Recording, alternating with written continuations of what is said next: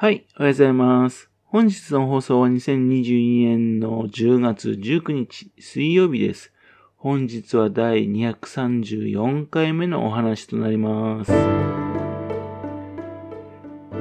このチャンネルは福島県郡山市在住の特撮アニメ漫画大好き親父のぴょん吉が響きになったことをダラダラと話をしていくという番組です。そんな親父の独り言をお聞きになりまして、もしもあなたの心に何かが残ってしまったらごめんなさい。悪気がなかったんです。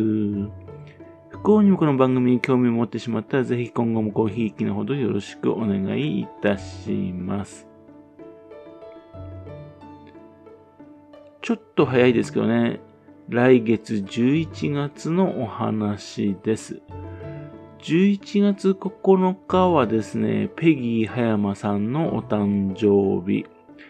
ペギー葉山さんっていうとね、南国土佐を後にしてだとかね、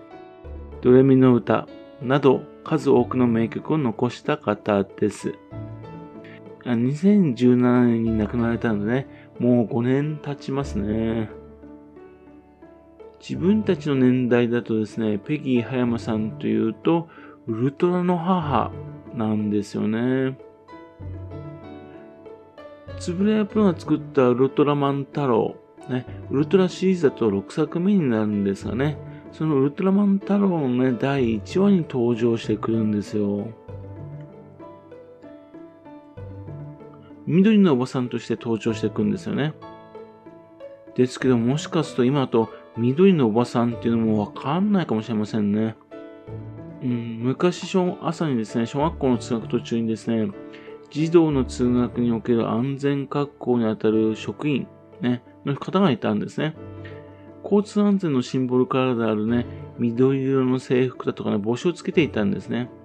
っていうので、その女性の方をですね、緑のおばさんって呼んでいたんですね。今でもこの制度あるんでしょうかね。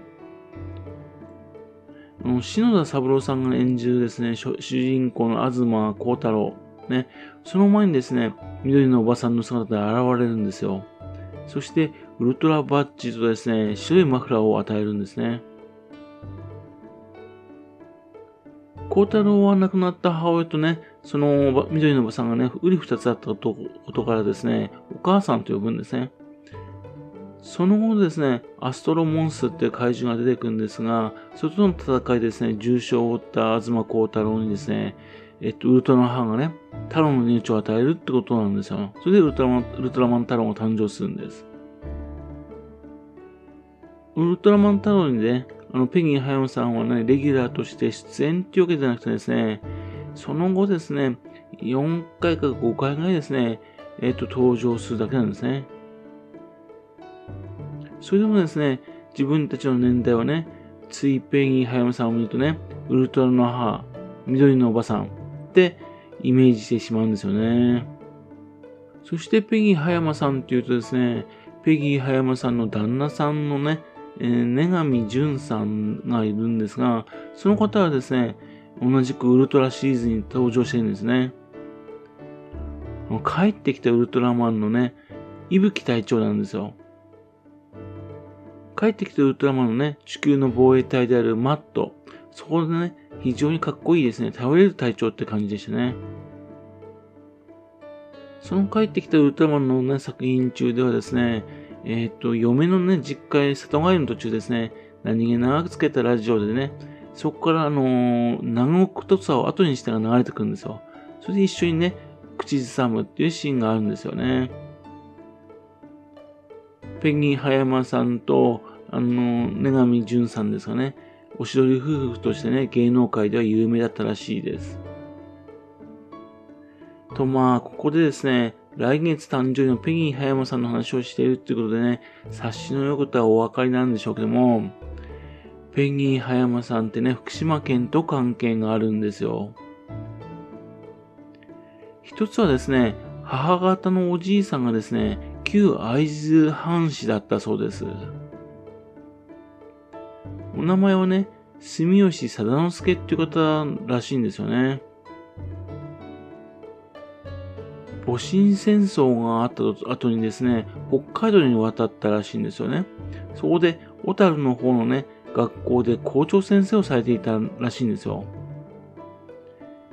記念碑がね、立つほどね、えっ、ー、と、有名な校長先生だったらしいです。ペンギン葉山さんの話によればですね、その方っていうのは白虎隊の生き残りってことなんですよね。白虎隊って生き残りって飯沼貞吉って人だけかなと思っていたんですけどね。他にもいらっしゃったんですね。と思ってたらですね、戊辰戦争の最後の戦いの時ですね、まだおじいさんはですね、14歳だったそうなんですよ。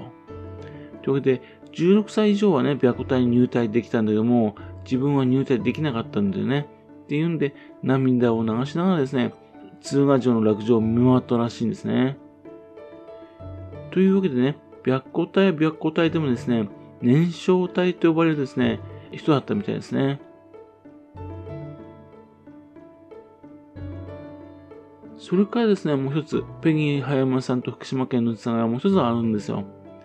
ペギー葉山さんはですね、戦時中ですね、疎開先が福島県いわき市の四つ倉だったんですね。そこの四つ倉にあるですね、白岩温泉っていうところだったんです。現在ですね、高速道路のね、四つ倉インターチェンジのある地域です。本当はですね、お父さんのね、故郷のね、広島になるはずだったらしいんですね。ところがですね、ペギーさんのお父さんがね、えー、そこはあのー、軍港があると。攻撃にさらされる可能性があるっていうんで、それでですね、学童疎開で福島県になったそうなんですね。というわけで、下手すると本当にね、原爆の被害に遭っていた可能性もあるわけですね。まあ、1944年の8月にですね、10歳のペギーさんはですね、母親に見送られてね、30人ほどの児童と一緒にですね、東京の中野駅で列車に乗ったらしいんですね。そして、常磐線の四つ倉駅に到着。で、歩いてですね、1時間のところにある白岩温泉の金馬旅館のところに泊まったらしいんですね。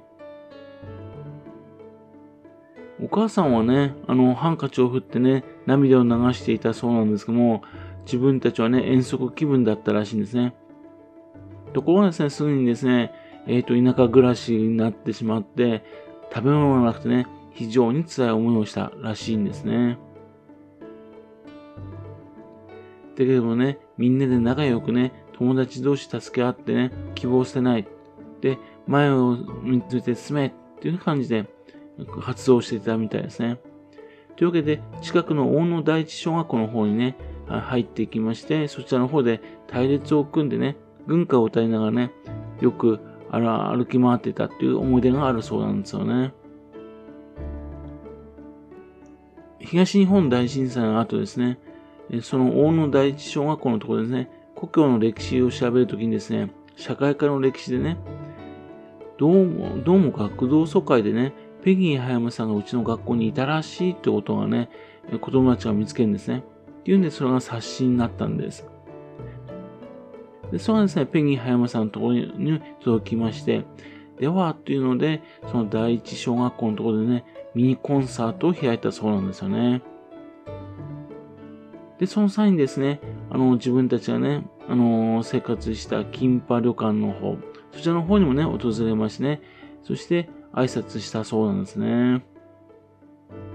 69年ぶりにその金パ旅館、それから大野小学校のところを訪れたそうなんです。